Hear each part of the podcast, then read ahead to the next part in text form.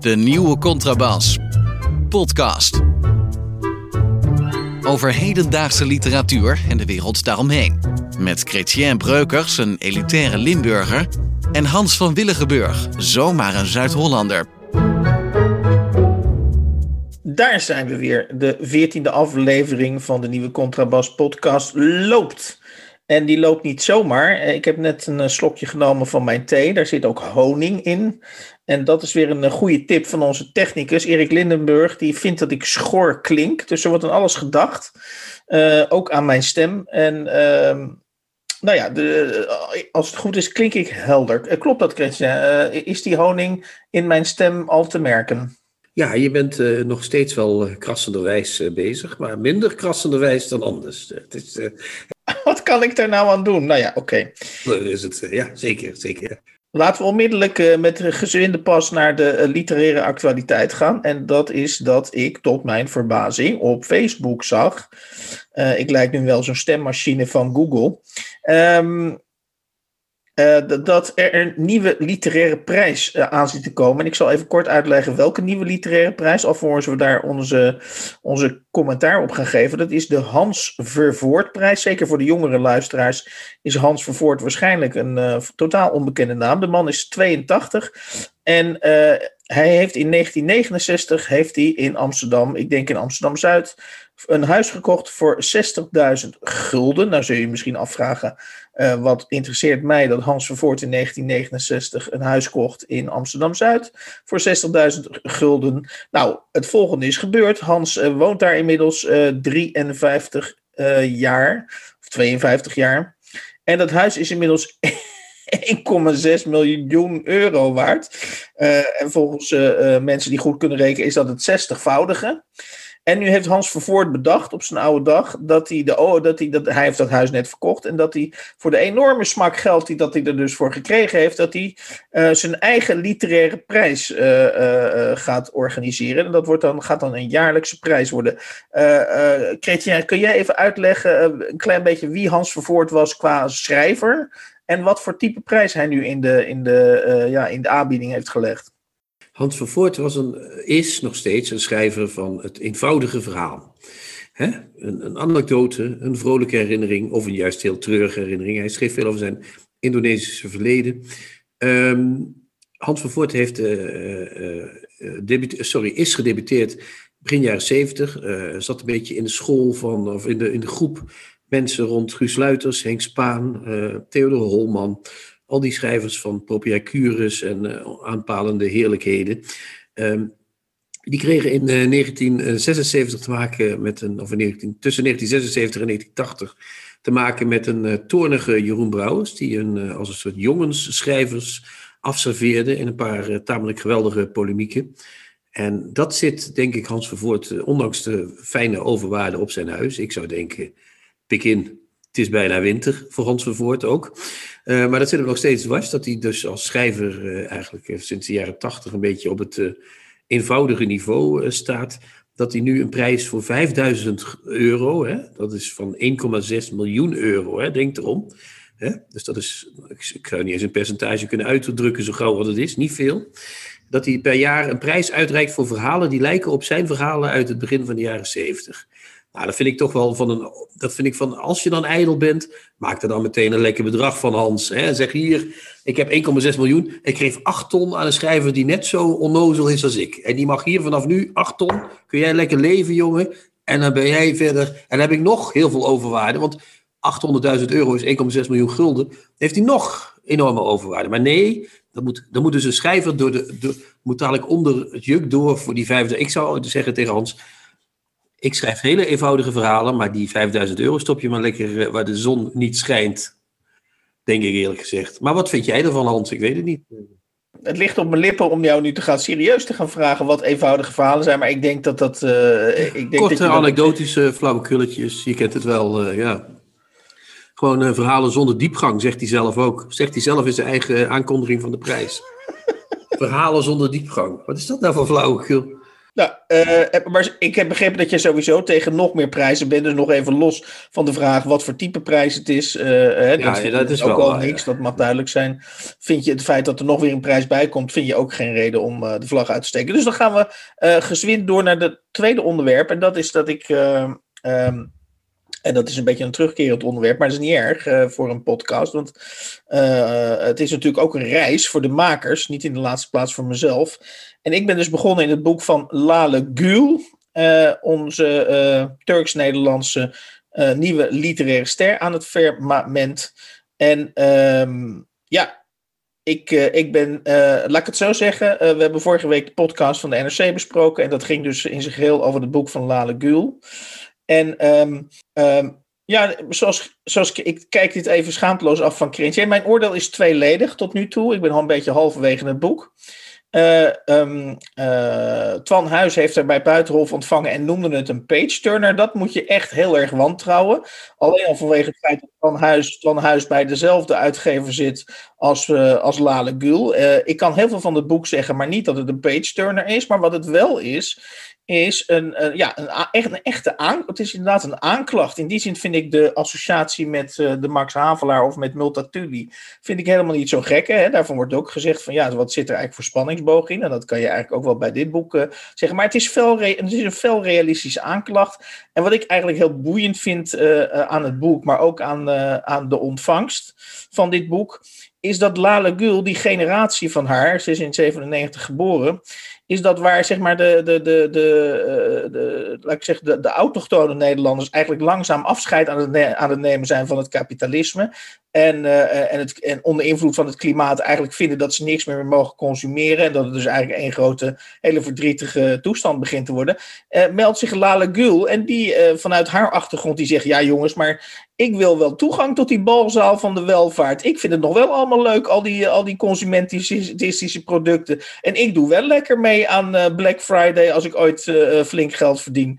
En ja, dat mag natuurlijk niet van de, van, van de, van de nieuwe elite. En, en, en daar zit dus nog, afgezien van de etnische component, zit daar uh, natuurlijk wel heerlijk zeer. En nou ja, aan de verkoopcijfers te zien.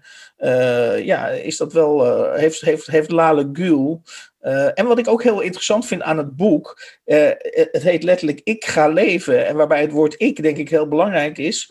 Uh, Lale doet geen enkele poging in het hele boek om haar eisen en haar grieven, et cetera, gewoon te dimmen. Dat doet ze dus lekker niet. En ze eist inderdaad gewoon haar plek op. Dus in die zin is het inderdaad ook wel enigszins vergelijkbaar met een soort Jan Kramer Revisited. En ik vind dat ja, ik vind dat heel erg stoer. Geweldig. Ja, ik, ik, ik ben al wekenlang aan het denken, ik moet het gaan lezen. Maar nu denk ik, Hans, dat je me een definitieve zetje hebt gegeven. Ja, met de aantekening dat ik denk dat jij misschien wel over de stijl toch gaat vallen. Want het is, nou, het is een beetje een brick-a-brack-achtig boek.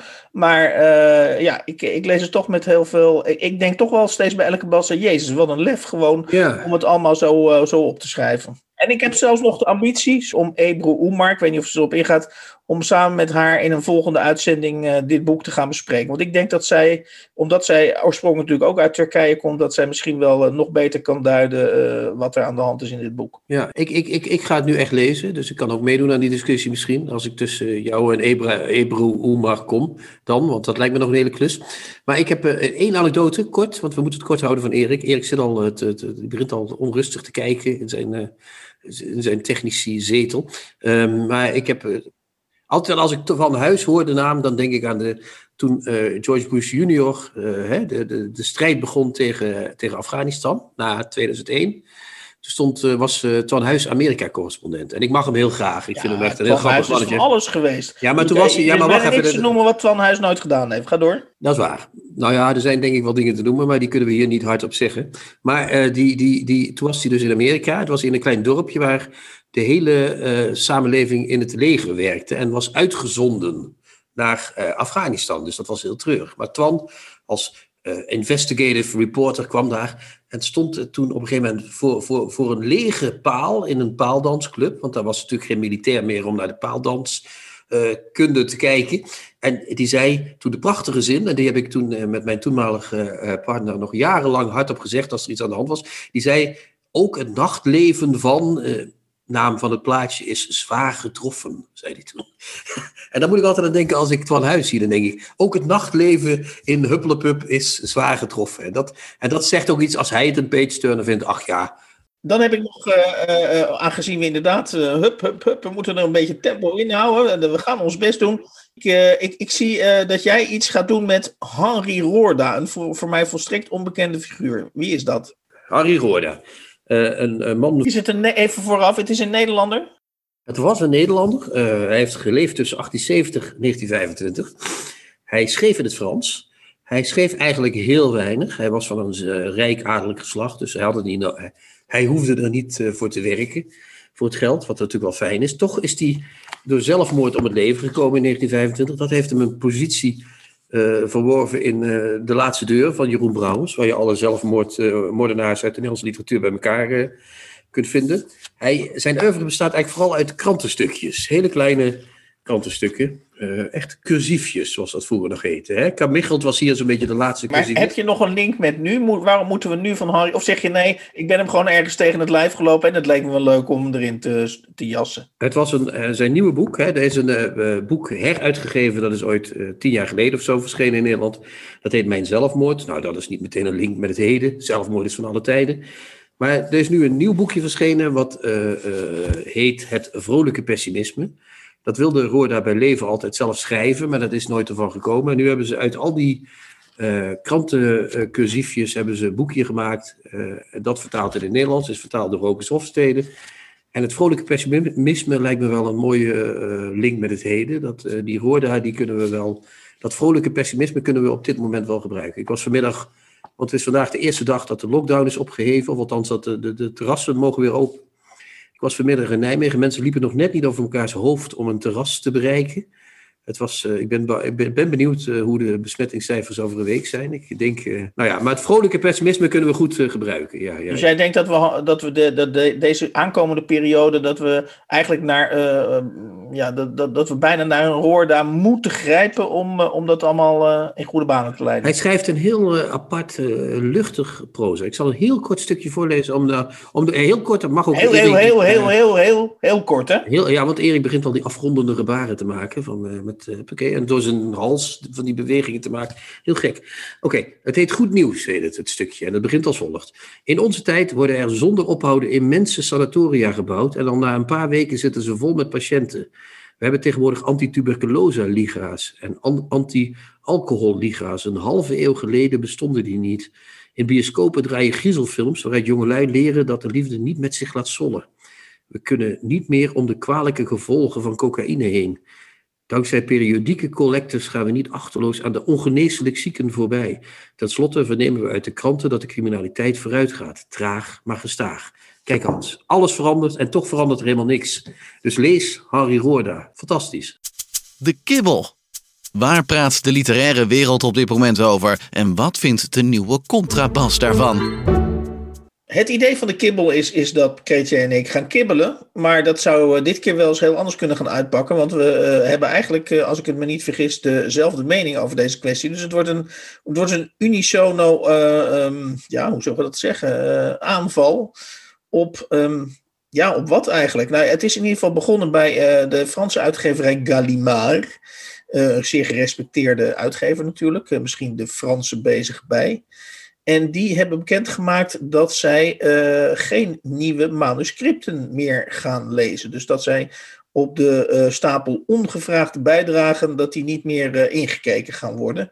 En dat leidde in Nederland ook tot, of tenminste dat, dat bericht is opgepikt in Nederland, onder andere door achtereenvolgens Roos Vonk. Roos Vonk is wetenschapster. Wat is haar vakgebied? Sociale psychologie, uh, Ja, zoiets, zoiets. Een soort wat Diederik Stapel ook deed. Ik denk sociale psychologie of zo. Het is een, boterzachte wetenschap. Uh, ja, de wetenschap waar je zeg maar uh, je mensenkennis zonder verder al te uh, indringende statistische bewijzen uh, in academische uh, verhandelingen kunt stoppen. En verder was daar, om zich bij haar aan te sluiten, was daar Willem Bisseling van het agentschap. Cebes en Bisseling, ja. Van Cebes en Bisseling. En die leverde een bijdrage aan de Volkskrant waarin hij, we gaan nog even niet citeren, of um, daar wachten we nog even mee. Maar ook zijn boodschap was, net als die van Roos Vonk, in navolging dus van Gallimard, stop in godsnaam met dat schrijven, want ga lekker lezen. Want uh, ja, dat, de, de, de, die verhoudingen, dat was eigenlijk, dat, de verhoudingen zijn zoek. Er zijn te veel mensen die schrijven en te weinig mensen die lezen. En er zat natuurlijk ook wel vast, dat, daarmee geef ik alvast een aftrap. Er zat natuurlijk ook nog een pedagogisch kantje aan, want eigenlijk zeiden uh, Willem Bisseling en Roos Vonk Ga nou eerst eens lezen. Daar vind ik trouwens wel wat in zitten. Ga eerst eens wat meer lezen alvorens je gaat schrijven. Dat is trouwens wel een van de dingen die ik in de keren dat ik een schrijfcursus heb gegeven, uh, heb ik dat ook gezegd van god, uh, ga eerst maar eens wat lezen alvorens je tot schrijven overgaat. Dus dat vind ik niet zo'n raar, uh, niet zo'n rare gedachtegang. Maar voor de rest, Chrétien, hebben er weinig goede woorden voor over, toch? Heel weinig, ja. Het gaat mij ook inderdaad niet om de logische, en dat is dat is waar. Eh, een schrijver die wil schrijven, en ook een debutant dus, moet eerst lezen. Hij moet eerst goed lezen en dan kan hij eens een keer met een eigen boek komen. Die recensent, hij zei het.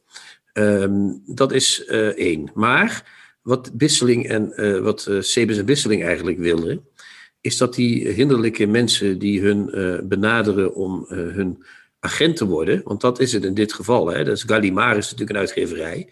En die heeft gewoon gezegd, ja, uitgeverijen zitten misschien in zwaar weer, want er worden minder boeken verkocht uh, en al die nieuwe auteurs erbij, daar kunnen ze nu niet in investeren. Dat snap ik nog wel. Maar Sebes en Bisseling zijn mensen die leven van auteurs die bij hun uh, klant worden en die dan 15 tot 20 procent van de opbrengst van hun boeken en alles wat ze schrijven afstaan aan de agent als dank voor de bemiddeling. En wat Sebes en Bisseling nu dus eigenlijk zeggen is, wij hoeven niet meer te bemiddelen, we hebben al genoeg, hoeven niet meer, hoeven jullie niet meer. Er mogen geen nieuwe schrijvers meer bij. En als je uh, de literatuur uh, levend wil houden, dan zul je toch uh, moeten zorgen dat er nog onderin nieuwe schrijvers komen. Dat lijkt me toch logisch. Als je dat al af gaat kappen bij een agent, iemand die die mensen eigenlijk naar de aard van de zaak moet ontdekken, dan, dan, is het, dan is de literatuur op dit moment tot stilstand aan het komen. Dan wordt het brak water. En dat, dat, dat weten we allemaal ik, ik dat begreep, dat niet goed is. Ik begreep dat ze zelfs nog een stapje verder gingen. Uh, ik weet niet of dat in hetzelfde kader van deze discussie was. En dat is dat zij eigenlijk uh, uh, bij Sebus en Bisseling, die misschien nog wel wat concurrentie hebben, maar wel tamelijk dominant zijn in Nederland in die markt, dat ze eigenlijk een blauwdruk hebben of, of, of pretenderen te hebben van hoe je, hoe je een boek schrijft. Ja, ik heb zelf een, een, presentatie bijgewoond uh, laatst van Paul Sebes, dus de Sebes van Sebes en Bisseling. Uh, waarin hij ook heel trots zei dat uh, Bisseling deed de Volkskrant en hij deed de Standaard voor Nederland. Zodat het hele Nederlandstalige volk meteen op de hoogte is van, het, uh, van het, hun voornemen om geen nieuwe auteurs mee te nemen. Maar goed, wat hij dus zei is, auteurs moeten lezen, maar ook als jij een auteur bent en je komt bij ons, dan moet jij een schema hebben. Meteen. En anders kun je niet, kom je niet bij ons binnen. Dus jij moet als auteur al meteen kunnen zeggen: Dit is mijn boek en dat gaat zus en zus en zo. En dat is de actualiteitswaarde daarvan. Dat is het haakje voor de pers, weet je wel. Want dat is waar ze naar zoeken, naar een haakje. Ja, Hans, jij bent journalist. Uh, dat is, uh, en jij weet dat er haakjes moeten zijn. Ik ben niet alleen journalist, ik ben ook nog uitgever. Ja, ja, nee, dat klopt. Precies, en daar moeten dus haakjes zijn. En dat vind ik, dat kun je niet van beginnende auteurs verwachten. Je moet kijken, kan zo iemand iets schrijven en dan ga je misschien als, als, als agent. Kijk, eh, vroeger hadden uh, bijvoorbeeld uh, Salinger had ook een agent. En die zal heus niet tegen Salinger gezegd hebben: zeg dat boek voor jou, Salinger. Wat is dat? zit daar, hoe zit het met dat schema? Wat moeten we daarmee? Kijk, heb je een lekker schemaatje? Want anders kunnen we dat boek voor jou hier niet gaan. of, of er komt nu een nieuwe, een nieuwe, noem eens wat. Ze hebben, ze hebben, een van de klanten die ze hebben is, is Gustav Peek, die ooit één keer succes heeft gehad met een boek. Uh, groot succes met een boek, even meer succes gehad, maar één heel groot succes met God en Godin of zo heette dat boek. En, maar die moeten ze dan dus, die kunnen ze niet meer aannemen, want ja, we nemen A niemand meer aan. En hoe zit het met je, heb je wel een lekker schema, jongen, weet je wel? Ja, ik vind dat toch eh, bedenkelijk allemaal. Dat houdt de literatuur, maakt de literatuur niet veel. En ze doen ook heel veel, dat zei die Sebes in die presentatie toen ook. We doen natuurlijk ook heel veel bekende BN'ers, zoals hij dat noemde. Bekende Nederlanders. En met andere woorden, dat zijn natuurlijk boeken waar die 15% wat meer uh, opschuimt dan als je een debuut eh, moet gaan begeleiden, waar er misschien duizend van verkocht worden. Als, als, als, de, als de auteur in kwestie een bekende Nederlander is, hoe heb je geen haakje meer nodig? Dan is de bekende Nederlander het haakje. Dat is het haakje, daar kunnen ze dat boek wel is op die, is, die categorie, is die categorie alvast afgevinkt? Ja, dan verkoop je er sowieso wel 20.000 van, dus dan krijgt die auteur uh, 40.000 en daar weer 15% van. Dus dan kun je wel een weekje aan werken aan zo'n auteur. Maar zo'n jonkie, die moet je nog begeleiden, hè? daar moet je nog wat van maken. Uh, dat kan niet zomaar. Eigenlijk zou je het nog iets principiëler kunnen benaderen, dit, dit vraagstuk, is dat ehm, volgens mij geldt het voor een, voor een literair agentschap net zo goed als voor een uitgeverij.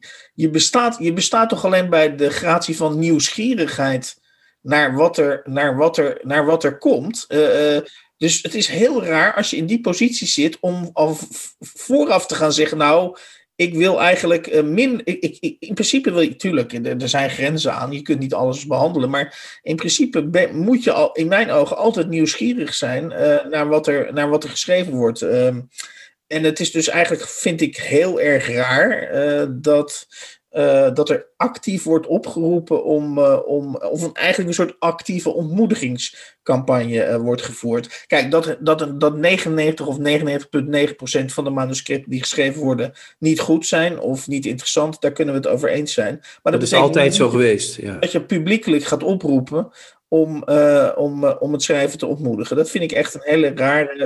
en, en, van, en helemaal uit de, uit de mond van Roos Vonk. dat is natuurlijk sowieso al een nou ja, goed. Nou, maar ik vind het uit Sebes en Bisseling, die dus leven in die literatuur, zeggen ze, hè, die in die literatuur staan. Als die zeggen de literatuur uh, is uh, klaar, we hoeven eigenlijk alleen nog maar mensen te hebben die via via bij ons komen, maar nieuwe mensen hebben we niet meer nodig op dit moment. Ja, dan, dan staat er iets, en, en, en daar zie ik ook, ik zie ook geen enkel goed ding aan die houding. Ik zie vooral wat jij zegt, die nieuwsgierigheid die, die ontbreekt. Hè, van wij willen graag nieuwe mensen ontdekken. Dat willen we niet meer. Behalve, dat zei die CBS ook in die, in, die, in die presentatie, als het mensen zijn die mensen kennen die bij ons klant zijn. Dus dan, dan, dan zeg je eigenlijk, het moet allemaal uit dezelfde mal komen, die mensen. Het moeten allemaal hetzelfde zijn. Dat ja, zijn nou ja, ja. Het, het enige wat ik kan bedenken, eh, daar kunnen we misschien afsluiten. Kijk, als, als, als, uh, als je iets zou, zou willen zeggen voor het ontmoedigen van amateurschrijvers, want dat is in feite wat er gebeurt dan zou je terug kunnen grijpen op de redenering uh, dat je uh, door ze te ontmoedigen die aspirantschrijvers een, uh, een teleurstelling bespaart. En aan de andere kant zou je kunnen zeggen, ik ben, ik ben het er niet mee eens, maar dat zou je kunnen zeggen, zou je zeggen, het lezerspubliek bewijzen je er een dienst mee, want die, uh, zo voorkom je nog, zeg maar, ehm, zekerder dat mensen een slecht boek gaan uitgeven. Ja, maar ik weet andere woorden, nee, maar ik wil het even afmaken, want dat, dat zit dus heel dicht in de sfeer van de dienstbaarheid die uh, meneer Thomas de Veen uh, in uh, twee afleveringen geleden zei. Van hè, de, de, de, de criticus, en in zekere zin dus ook de uitgeverij, is een soort, is een soort communicatieve bemiddelaar tussen uh, het lezerspubliek en, en de schrijvers. Uh, en dat moet, zo, dat moet zo vlot en economisch. En, en, en, maar ik, ik ben het daar helemaal niet mee eens. Dat moet helemaal niet vlot en economisch verlopen. Dat, daar, moeten, daar moeten wrijvingen zitten, daar, daar moeten botsingen zijn, daar moeten discussie zijn uh, en van alles en nog wat. En die meneer Bisseling en Sebus, daarvan begrijp ik natuurlijk op grond van economische overwegingen wel dat zij zeggen van nou, als een boek aan dat en dat en daar en daar en daar niet aan voldoet, dan nemen we het niet eens in behandeling, want dan is de kans dat het een bestseller wordt erg klein. Maar uh, dat is natuurlijk wel een puur, maar dan ook puur anti-intellectuele en anti-literaire houding. Ja, daar ben ik wel inderdaad, ja, ik moet van Erik al ophouden, maar ik zeg het toch maar even, op het gevaar of dat het eraf geknipt wordt. We, we hebben hier uh, Mark Vleugels gehad in de uitzending van Uitgeverij Vleugels. Geeft boeken uit naar zijn eigen smaak. En we hebben, er zijn uitgevers als Koppernik, uh, Oevers, jouw uitgeverij Hans Douane. Um, er zijn allemaal de kleine uil. Er zijn steeds meer kleine uitgeverijen die ook niet met die uh, arenten werken, die toch eigenlijk de meest bijzondere boeken uitgeven die er op dit moment verschijnen. Dus in die zin zoekt zo'n kwaliteit of zo'n nieuw werk of werk wat anders wegraakt, zoekt zijn weg toch wel. Ik wou het toch nog even plechtig doen, maar ik vind wel dat dat, dat, dat nu lijkt het net alsof er dan de literatuur er... E-, Erik mag beslissen of het bij mij eindigt of bij jou, maar... Uh... Ja, ja, ja. Nou, dan weet ik het wel weer. Moet je horen. Hans leest een favoriete passage voor uit een boek dat hij onlangs gelezen heeft.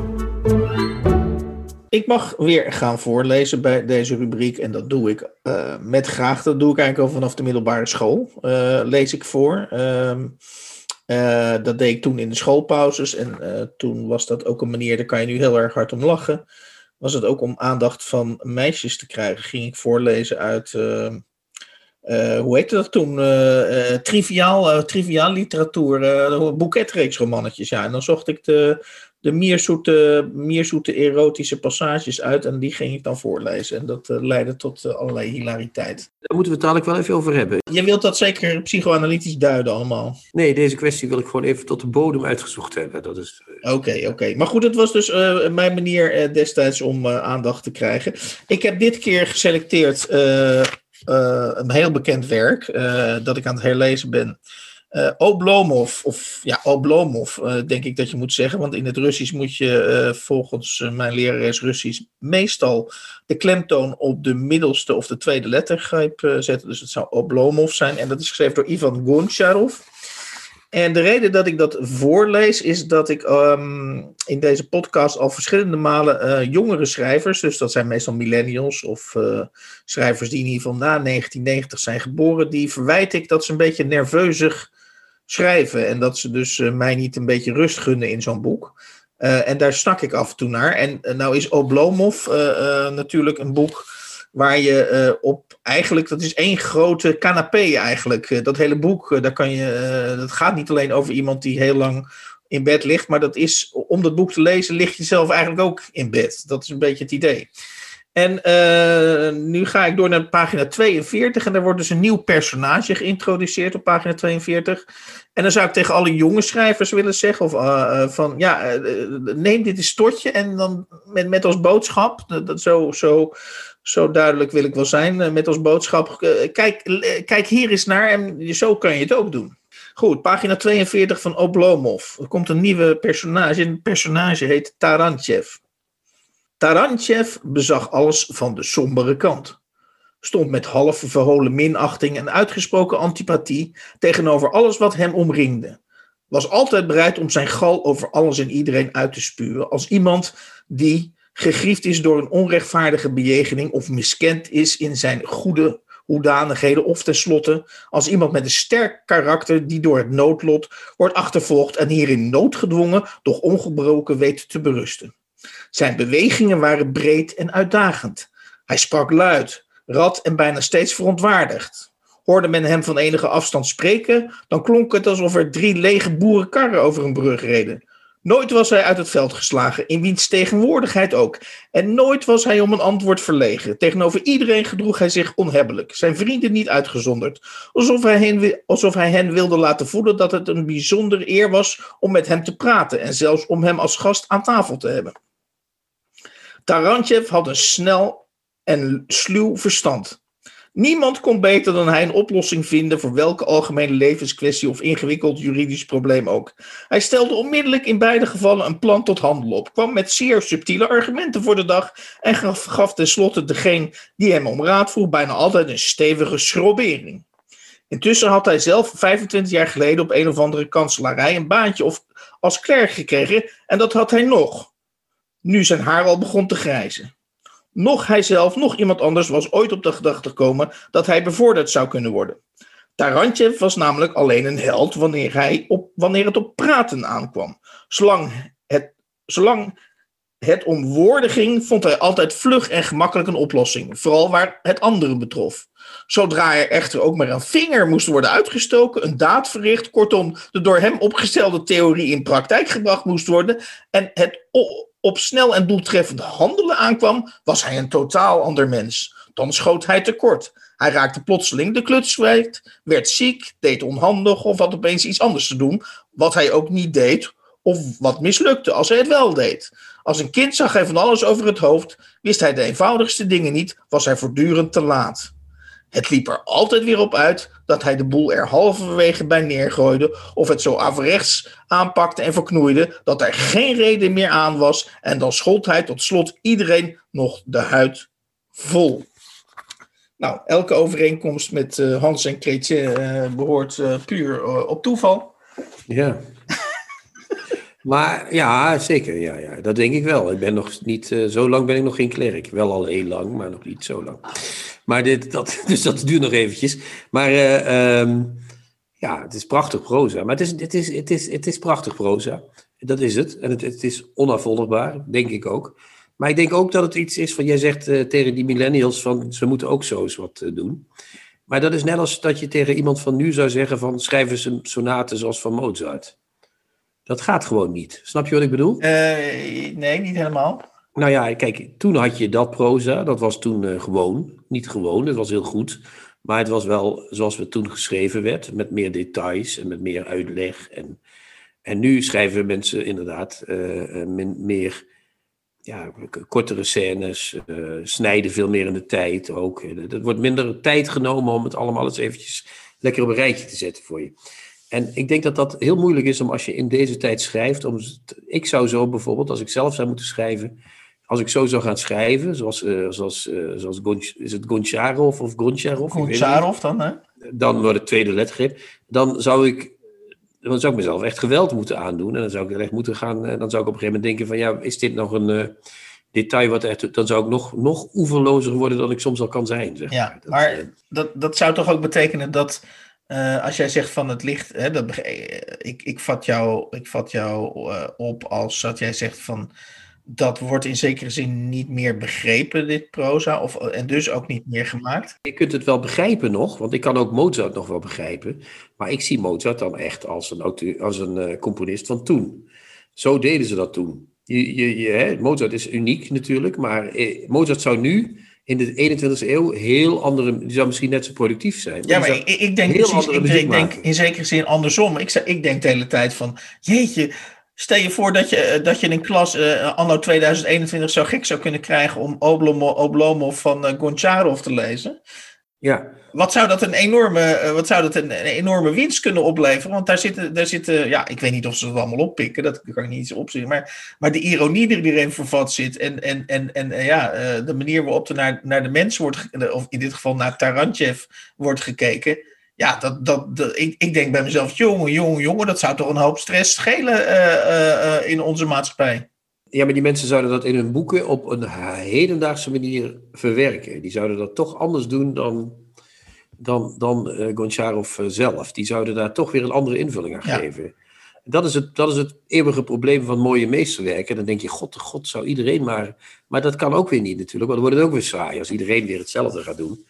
Er moeten nieuwe meesterwerken komen. Ja, ik, ik heb soms het idee, maar uh, correct me if I'm wrong, ga er gerust tegen in, dat... Ja, je hebt natuurlijk dat woord diepgang, hè? En, en iedereen wil graag, of ik wil het zelf helemaal niet graag hoor, maar nee, ik ook er zijn niet. heel nee. vaak mensen die willen diepe, diep, boeken met diepgang, uh, wat het dan ook is. Dus, ja. ja, ik vind dus, en dat geldt ook voor Dostoevsky, maar geldt voor meerdere Russen, uh, heel veel dieper dan dit uh, hoeft voor mij. Ja, ik vind, ik, dit vind ik dus diep. Ja, ja dat, zou, dat is het ook. Maar diepgang is ook natuurlijk een vreeswekkend misbruikt begrip natuurlijk. Dat is, mensen denken dat diepgang dat dat betekent dat je allemaal ingewikkelde... Wij zijn, tenminste laten we het zo zeggen, in mijn generatie werden we daarmee op school lastiggevallen. Wat zijn de thema's? Wat, is het, wat heeft de auteur voor intertextualiteit gebruikt, et cetera, et cetera. Um, ja, dat heeft niks met diepgang te maken. Dan ben je een, een vaardige knutselaar. Ben je dan.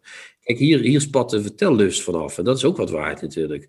Maar, maar ik heb toen, toen ik dat boek van Helena Hogenkamp uh, behandelde, bijvoorbeeld, ik noem maar wat, of dat boek van Sophie. Uh, Lakmaker, ja, jij kan die. Ik kan haar achternaam niet onthouden, terwijl het boek hier achter mij staat. Maar goed, um, dat, is, uh, dat is proza, dat is, dat, daar spat het vertelplezier ook vanaf.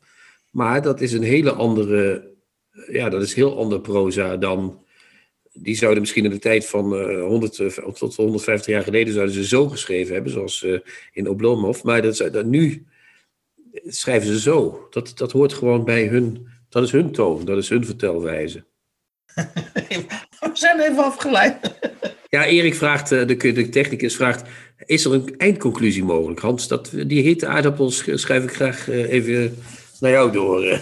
wat, wat is de eindconclusie van deze? Nou ja, ik, ik denk toch, uh, mijn, mijn eindconclusie in ieder geval dat de 19e eeuw sowieso meer diep. Tenminste, als ik dit lees, heeft sowieso in de literatuur, maar misschien in het echt leven sowieso meer diepgang dan, uh, dan de 21e eeuw. Ja, dat zou, dat zou goed kunnen. Dat zou betekenen, dat een ander soort diep, in ieder geval misschien meer oog voor detail of zo. Het zou best kunnen, het zou best kunnen, ja. Ik, dat geef ik je graag. En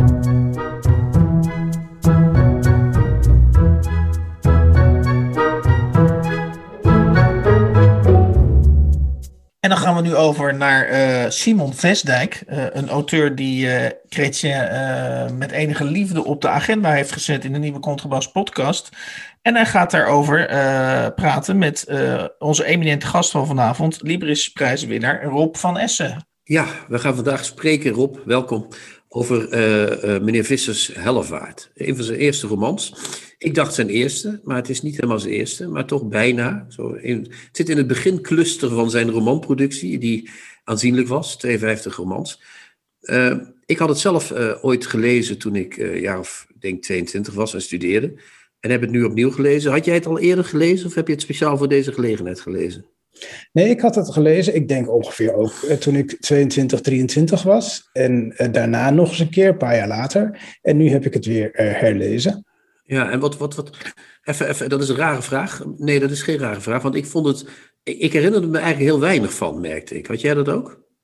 Uh, ja, ik ook. Uh, hele stukken was ik gewoon uh, was ik vergeten. Ik had alleen het idee dat die laatste hallucinatie, die laatste droom van Visser, dat het ongeveer de helft van de roman besloeg. En dat, is vijf bladzijden of zo? Ja, nou, nou twintig. Twintig. niet, maar het viel gelukkig mee. Het was een bladzijde of, of veertig, geloof ik. Ja, ja, ja, ja, dat is heel raar. Dat, dat is mij ook heel... Nou goed, om even voor de luisteraars het neer te zetten, hè, voor onze podcastluisteraars. meneer Visser woont in Laringen. Uh, dat is het dorp, of eh, de stad Harlingen, waar, waar wel vaker over schrijft. En meneer Visser heeft een, uh, is, is, een fortuin toegevallen van een aantal ton, wat toen in guldens nog genoeg was om stil te gaan leven. En die heeft een vrouw en die pest die een beetje. En die heeft beetje. nou, een beetje veel. Die man die maakt die vrouw het leven echt totaal onmogelijk. Ja, want hij belooft haar uitjes, maar die worden nooit gedaan. Hij belooft haar een nieuwe garderobe die mag ze niet kopen. Het is een sadist eigenlijk. Ja, hij pest ook al haar vriendinnen weg. Ja, ja, ja. En, hij, en alle mensen met wie hij omgaat, haat hij eigenlijk ook. Daar komt het op neer. Maar hij moet, ja, maar moet een paar mensen nog hebben om mee om te gaan. En dat is al, dat kost hem eigenlijk al heel veel moeite. En wat hij dan doet in, in, in dat Laringen is dat hij zich daar ook nog eens een keer met iedereen... Hij heeft niet alleen met iedereen ruzie, maar hij zet ook iedereen tegen elkaar op. Hè? Als hij iets weet over iemand, dan misbruikt hij dat echt. Dus Visser is echt een enorme sadist.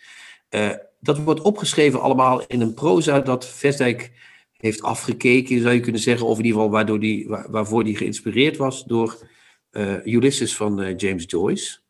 En volgens mij zit er ook nog een waaie Kafka in, want op het laatst komt er zo'n groot proces in voor in dat boek, in die laatste hallucinatie. En daar denk ik dat hij, ik denk dat hij zijn, uh, uh, nou ja, dat hij daar, uh, dus dat proza, dat hij zich daar door die twee meesters heeft laten inspireren. Um, maar goed, ik zeg het eigenlijk, ik merk het al, ik kan geen vraag stellen. Ik wou net zeggen, Kretje. Ik, ik, ik denk, ik, het gaat heel goed. Uh, tot waar komt de vraag? Maar ik vind het dus heel moeilijk om vat te krijgen op dat boek. Daar komt het op neer. Ik kan het wel plaatsen, maar ik vind het toch moeilijk, een moeilijk boek. Ja, dat, dat is natuurlijk ook. Want uh, Vestdijk heeft hier natuurlijk iets gedaan wat je eigenlijk nooit doet in een roman. is namelijk een volstrekt onsympathiek hoofdpersoon kiezen. Uh, waar je ook nog voortdurend, vrijwel voortdurend bij in het hoofd zit. Ja. En uh, ja, dat, uh, op schrijfopleidingen zeg ik altijd nooit doen met een roman. De lezer moet iemand hebben om zich mee te kunnen identificeren. En dat is hier en niet geweest. Het, nee, dat gaat, je, dat gaat je bij deze man niet lukken. Dit is zo'n sadist, uh, een, een, kwal. En ook nog een heel kleinzielige man die in zijn diepste gedachten natuurlijk een god is. Maar voor de buitenwereld een, een beetje een, een treurige zeikert is die zijn vrouw pest. Ja. Dus nee, het lukt je niet om je. Dus je leest het boek niet om je te identificeren met de hoofdpersoon, maar je leest het als een soort je ziet het hele gruwelkabinet uh, langstrekken. En je leest het ook omdat het toch wel heel goed geschreven is. Ja, dat, dat, dat is inderdaad waar. Want dat is, dat is echt typisch Vestdijk. Je begint altijd... Uh, tenminste, ik heb bij Vestdijk altijd, en dat zeggen meer mensen... dat je de eerste twintig bladzijden denk je... oh mijn hemel, wat, moet dit boek, wat gaat dit boek worden? En na twintig bladzijden ineens, dan ben je er. En dan gaat het min of meer vanzelf. Had jij die indruk nu ook weer, na zoveel ja, jaar? Hij begint het boek ook met een droom. Dat is nog iets ja. als je natuurlijk denkt, oh god, een droom. Niet doen, niet doen. Nee, precies. Godsnaam. En dan weet je nog niet dat het boek gaat eindigen met een droom van 40 pagina's natuurlijk.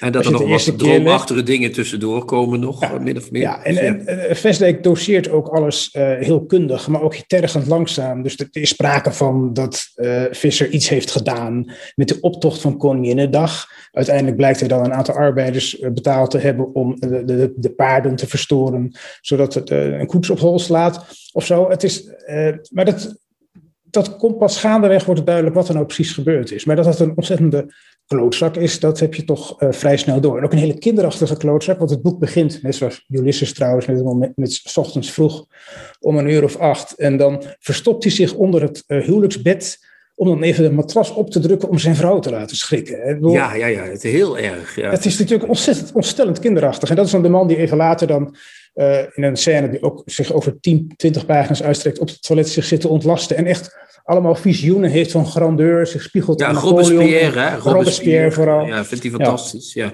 Dus dat zegt ook wel iets over zijn sadisme natuurlijk, want die Robespierre die joeg iedereen onder de guillotine. Dus dat vindt hij eigenlijk een fantastische vent. Vindt hij. Dat zou hij het liefst, hij zou natuurlijk zou het liefst zijn. Heel, de hele, alle notabelen van Laringen zou hij natuurlijk onder de guillotine willen. Maar hij heeft zich natuurlijk ook hij komt uit het Westen, ik geloof uit Amsterdam oorspronkelijk. Daar heeft hij gewerkt in een notariskantoor. En hij heeft al die erfenis gekregen. Kandidaat notaris was hij Kandidaat ook. Dus een, een klein ja. iemand, een, een, een, geen groot iemand, maar echt een, een, een klerk. Was, Precies, uh, ja. en hij heeft zich nou teruggetrokken in, in, in Laringen, omdat dat een gemeenschap is die die aan kan. De, de, ja. de, de, de connotatie, het idee is dus Amsterdam is veel te groot voor hem. Hier kan die dingen aan. En dan zit hij nog elke uh, namiddag aan de borreltafel van het plaatselijke restaurant. Maar dan zit hij niet aan de tafel waar de echte notabelen zitten, maar dan zit hij aan de tafel met wat middenstanders en wat andere. Ja. Uh, en die heette kleine... dan ook Holle, Holleman, heette die bijvoorbeeld, en, en, dat soort namen. Een vraag, die op mijn lip, een vraag die op mijn lippen brandt is, omdat er zo benadrukt wordt dat het een kinderachtig en eigenlijk misschien ook wel verachtelijk personage is. is, zou, dit, zou dit boek weer een, weer een publiek in 2021 kunnen krijgen, Rob? Of, of, of zijn dit soort personages, want ik begrijp van jou dat op schrijfcursussen wordt er actief op sympathieke pers personages gestuurd. Uh, zeg je van nee, dit is inderdaad volkomen gedateerd gewoon dit? Uh, Vestdijk is. Uh, nee, Vestdijk kan je wel blijven lezen. Het is, het is moeilijk proza. Het is, het, uh, kan hele knoestige zinnen wringen.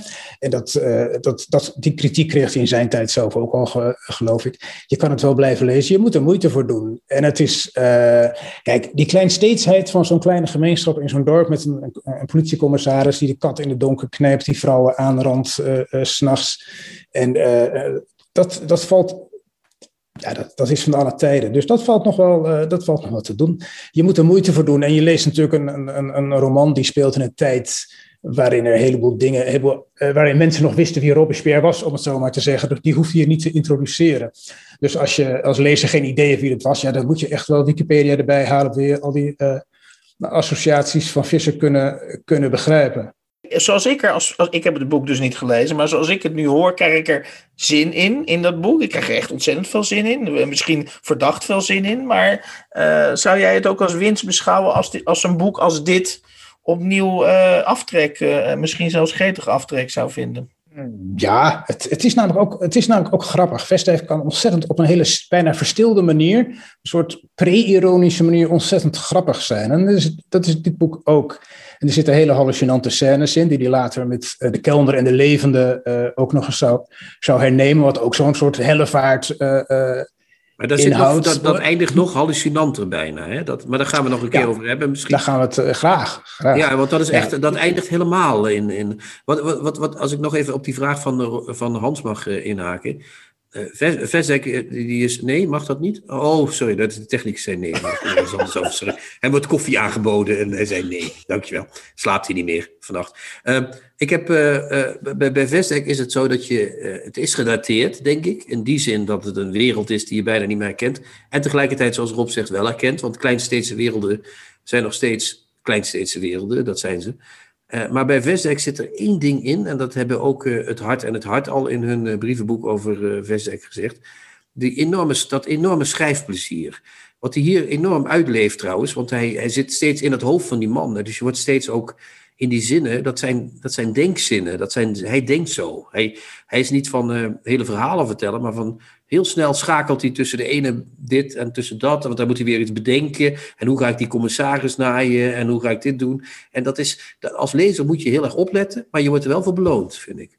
Ja, er zit zelfs nog een, een zeker plot in. En er zit ook, je zit niet voortdurend in het hoofd uh, van Visser. Want er zit een passage in waarin je schakelt tussen verschillende hoofden uit zijn omgeving. En dan kom je er pas achter uh, hoe de buitenwereld tegen hem aankijkt. En die zien hem toch als iets kleiner dan hij zichzelf graag zou willen laten zien. Ja, dan wordt En hij dat echt is ook heel knap gedaan. echt. Hè? Ja, dan wordt Ja. hij door die, door, die, door die middenstanders in dat dorp, door die Holleman en die anderen, wordt hij echt een beetje neergezet als van ja, dat is die, eh, dat is die eh, visser met al die gekke verhalen weer. Hè? Dat Precies. En hij, heeft, hij vertelt ze graag het wel, zeggen ze dan. Ja, nee, precies. Hij vertelt allerlei anekdotes hoe hij zijn vrouw gepest heeft. Tot het moment waarop mensen zeggen van, nou kan het een beetje minder. Bovendien blijkt dan dat ze eigenlijk denken dat hij al die verhalen in de loop der maanden heeft verzonnen. En dat is natuurlijk zijn grootste deceptie nog. Dat zijn daden die hij toch een soort van heroïek, eh, status toemeet. Dat ze, dat ze dat eigenlijk nooit geloofd hebben. Ik denk dan, dan, dan ook, als ik dat helemaal lees, omdat hij, hij wordt twee keer wakker in het boek. Hè? Hij wordt twee keer wordt hij wakker en dan, blijkt hij, dan denk je dat hij gedroomd heeft. Zou het niet het hele boek ook een soort, omdat hij steeds zo in zijn hoofd zit, bijna op één passage na, zou het hele boek niet een soort inbeelding zijn van die hele visser? Dat hij zichzelf gewoon eh, van alles heeft wijsgemaakt. Nee, dat denk ik niet. Ik denk het is misschien eerder een soort koersdroom voor de lezer. Vandaar dat je ook eh, meegesleept, dat je jezelf ook laat meeslepen. Nee, er zit, er zit een hele slimme overgang in op het eind, waarin hij in slaap valt, wakker wordt. Maar dan Ja. wordt hij wakker in zijn droom. Ja, precies. En, en dan denkt hij dat zijn vrouw zelfmoord heeft gepleegd. Want er zit, het boek is ook veel knapper opgebouwd dan je op het eerste gezicht zou denken. Want de zelfmoord zit er heel. Dat is echt heel goed gedaan. Dus het, het is. ehm, nee, het is, het, is, het is wel. Ik heb niet gedacht dat, dat je de hele tijd alleen maar in het hoofd zat. Het heeft, hij loopt daar wel echt rond door dat eh, stadje. Eh, Rob, eh, dat is in ieder geval een vraag die mij nog op de lippen brandt. Als Vestdijk-kenner, die, jij dus bent, ik niet. Maar ehm, hoe, hoe plaats je dit boek in zijn gehele oeuvre? Want zeg maar, luisteraars die nu voor het eerst de naam Vestdijk horen... en die dus nu eh, als eerste met, eh, met, eh, met meneer Vissers-Hellevaart kennis maken, via jullie dan... Wordt het nog veel erger in, in, in, qua sadisme en, en, en kinderachtigheid bij Vestdijk? Of is dit wel een beetje gelijk het toppunt? Nou, dit is in zekere zin het toppunt. Het wordt niet zozeer erger, maar wel subtieler en echter. Waardoor het wel eh, wringender wordt. Zoals bijvoorbeeld in de, in de koperen tuin. En misschien ook wel in de kelder en de levende. Bedoel, dit is, eh, ik, ik ben een Vestdijk lezer, geen Vestdijk kenner trouwens. Maar dit, is niet, dit zou niet de- mijn favoriete instap Vestdijk zijn. Voor, eh, Nee, maar het, is wel een vestdek waar je. eh, het botst en het wringt en het schuurt. En het gekke is dat ik nu, na die drie keer lezen, wat ik gedaan heb, dus blijkbaar in mijn leven. eh, dat ik nog niet weet wat die hellevaart eigenlijk is. Wat is nou de hellevaart van vissen? Weet jij dat precies? Wat denk jij? Ik denk dat dat zijn eigen karakter is, dat dat de hellevaart is. Maar ik weet het dus nog niet, nog steeds niet helemaal zeker. Nee. Dat is, je, hebt, je hebt de onvolprezen site DBNL, eh, Ja. waar ook het e-book gratis te downloaden is eh, trouwens. Van de Ja, hebben wij gedaan natuurlijk. Ja, ja. Uiteraard. Ja. En ehm, daar staan ook eh, kritieken op het boek en artikelen over het boek. En ook contemporaire, eh, contemporaire eh, kritieken, die vaak heel afwijzend zijn natuurlijk, want het was nogal schokkend. Zo'n zo, zo, zo, zo'n kakscène van 10, 20 pagina's bijvoorbeeld. Toen wel, ja. in, ja. in, de, in de jaren 30 van, van de vorige eeuw. Ehm, eh, en daarin wordt ook die vraag gesteld in sommige stukken: wat is nou die hellevaart? En ik weet niet meer wie dat schreef. Maar ja, maar de hellevaart is eigenlijk gewoon het leven van hem, want hij moet door. Ja, ja, Hij wordt wakker aan het eind. Eh, er, er komt nog een dag en nog een dag en nog een dag. Want je zou denken dat die hellevaart eigenlijk dat hele proces is waarvan hij droomt en waarop hij dus terechtgesteld wordt in zo'n inderdaad Kafkaeske eh, rechtbank met het witte konijn uit eh, Alice in Wonderland er ook nog Die komt er nog doorheen inderdaad. Dus dat is, dat, ja, dat is misschien dat is zijn hele droom. Maar die hele vaart is misschien zijn leven. Dat, vind ik wel een, dat vond ik wel een aardige, aardige Ja, ja, ja. conclusie. Want je ziet, als je die stukken leest, dan, weet je, dan zie je ook dat er van alles over, zoveel over het boek te vertellen is. Dat, je, dat, je, dat ik eigenlijk meteen nog eens wil herlezen met, Ja. eh, met deze verworven kennis. En Dus, dat, en dat is misschien wel iets wat we kunnen zeggen tegen de luisteraars. Van, het is een raar boek en ik, ik, ik lees eh, net zoals jij redelijk veel. Maar je kunt niet zeggen dat het een boek is dat zich het geeft. En je hebt van die boeken, als je die drie keer hebt gelezen, weet je van nou, dan hoef ik echt. Er zijn er al die je na één keer nooit meer hoeft te lezen. Maar er zijn heel weinig boeken die drie keer lezen overleven. Maar Vestdijk overleeft wel dat lezen steeds. Hè? Dat, is Ja. heel, dat is echt knap Ja. van Vestdijk, vind ik. en bij Vestdijk heb je ook in elke periode van je leven, als je hem weer herleest, als je hem hè, na 10, 20 jaar weer herleest, dan lees je weer een heel ander, een heel ander boek. Ja, En Dat is, dat is ook, eh, dat is, de grote schrijvers hebben dat. Dat heb ik bijvoorbeeld ook heel erg bij Nischio. En bij Vestdijk heb ik dat eh, ook zeker. Dat was wat eh, Erik noemt dat een natuurlijk einde. Dat, dat is wat je, je, bereikt hier, je bereikt hier een natuurlijk einde, zeg maar. Ja, eh, uit- Geen euthanasie, maar gewoon langzaam eh, versterven. Ja. En daardoor gaf hij mij ook niet de gelegenheid om eindeloos over, met jou over Van Neskio te gaan en bakkeleien. En te gaan. Oh, dat kunnen we ook nog doen, hè? Dat kunnen we ook een keer doen, een, Nes, een Neskio-avond, zeg maar. Dat- Ja. Ja. Maar ik vind het wel heel... eh, nou ja, ik, ik begon moeilijk, omdat ik, ik kwam... Ik kreeg geen vat op dat boek. Dus dat is wat, wat ook uit het hele je, je, gesprek... je eh, vatte het goed samen, dus dat is... Ja, eh, ik moest even beginnen. Maar dat vinden de, de jongens al... De jongens Ja. vinden altijd vervelend als ik lang aan het woord ben. Maar dan denken ze dat ik de gast niet recht Ja, Maar ik wil altijd met een goede, goede vraag eh, beginnen, waardoor ik ook echt Ja. iets. Maar ik kreeg geen vat op, op, op die eerste Nee. vraag. Van wat moet ik nou Hmm. doen om in dat. Maar we zijn er toch goed ingesprongen, toch? Of niet? Eh, ja. Jij vond het toch geen straf om het te herlezen, hè, Rob? Of wel? Eh, Nee, zeker niet. Ik vond, wat, ik, ehm, nee, zeker niet. Vestdijk herlezen is sowieso geen straf. En kijk, eh, als het de laatste 10, 12 romans van Vestdijk, die zou ik niet vrijwillig drie keer herlezen, denk ik. heb, jij die, heb, heb jij die Hotelier nog gelezen die ik jij toen eens Ja, meegegeven ja, ja. heb? ja Wat vond je daar nou van? Ja, het, dat, dat kabbelde een beetje. En Maar het is, dat is, kijk, dat is het leuke van een goede schrijver, is dat je hem ook veel vergeeft. Dus als je nou later Vestdijk leest, denk je, ja, ja, maar het is wel dezelfde man van meneer Visser en de kelner en de leef in de koperen tuin, Anton Wachter en Pilatus en zo. Dus je denkt, ja, dit is niet, hij is niet meer op topniveau, maar het, het is onderhoudend. Ja, maar het is wel nog Ja. beter dan wat die. Het is beter dan de persconferentie of dat soort. Wat was nog een nagelaten roman. Maar Ja, eh, de, ja. hotelier doet, doet niet meer. Dat, dat is nog een klein. Maar daar doet je nog. Maar we kunnen.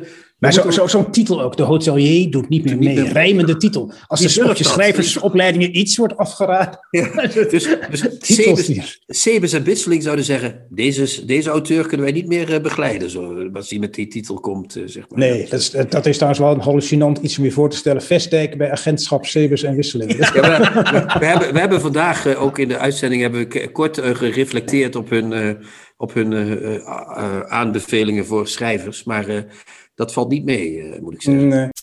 Tommy. Chrétien reageert op de nieuwste schrijfsels van succesauteur Tommy Wieringa.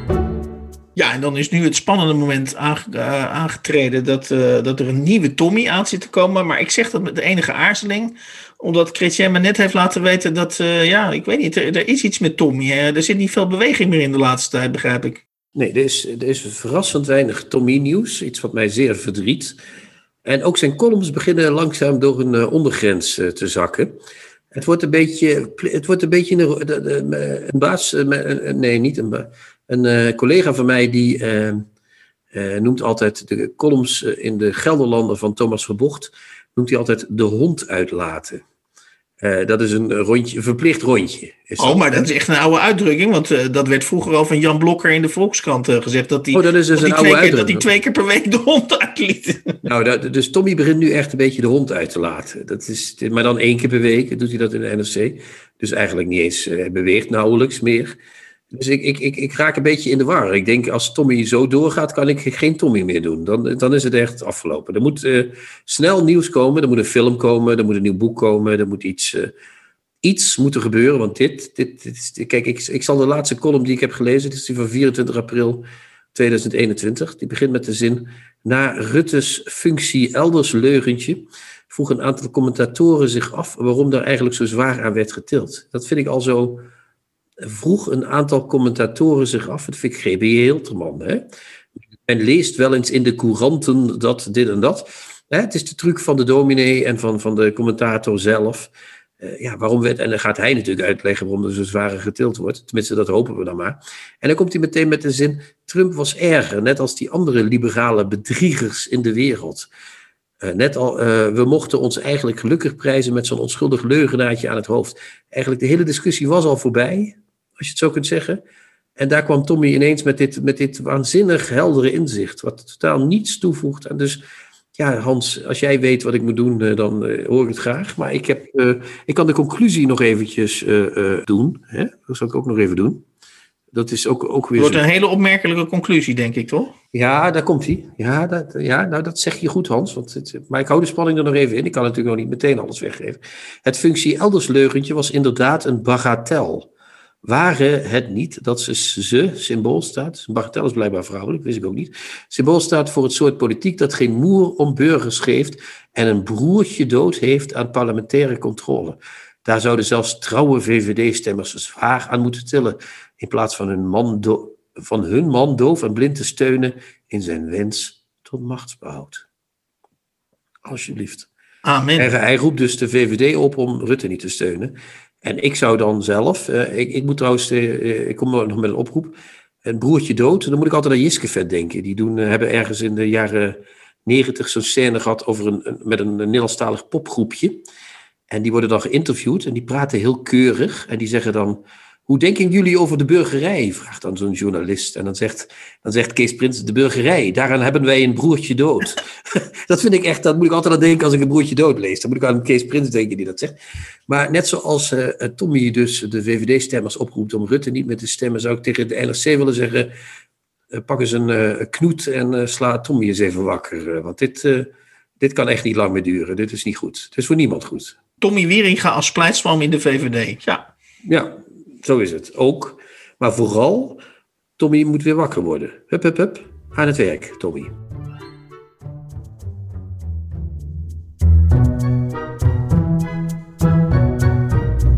De nieuwe Contrabas. Podcast. En dan zijn we alweer aan het einde gekomen van de veertiende afleveringen van de nieuwe Contrabas podcast. En uh, gaan we dus even resumeren zoals we dat altijd doen. Uh, de boeken die voorbij zijn gekomen. Ik sprak helemaal in het begin van de podcast over Ik ga leven van Lala Gul. Uh, nog steeds uitgegeven door Prometheus in 2021. vliegt de winkels nog steeds uit, heb ik begrepen. Dan las ik voor uit de legendarische Russische roman Oblomov. In de vertaling van Wils Huisman. verschenen bij Van Oorschot in de Russische bibliotheek. Um, dan sprak Chrétien over, helemaal in het begin ook, over Henri Roorda. Um, en twee boeken van hem kwamen voorbij. Het vrolijke pessimisme en Mijn zelfmoord. Allebei verschenen bij Boom en uitgekomen in 2021. En tot slot uh, spraken we met Rob van Essen. Prachtig gesprek over meneer Vissers Hellevaart. Dat is niet meer te verkrijgen, maar is wel te downloaden via de site dbnl.nl. Tot zover uh, deze aflevering van de nieuwe Contrabas podcast.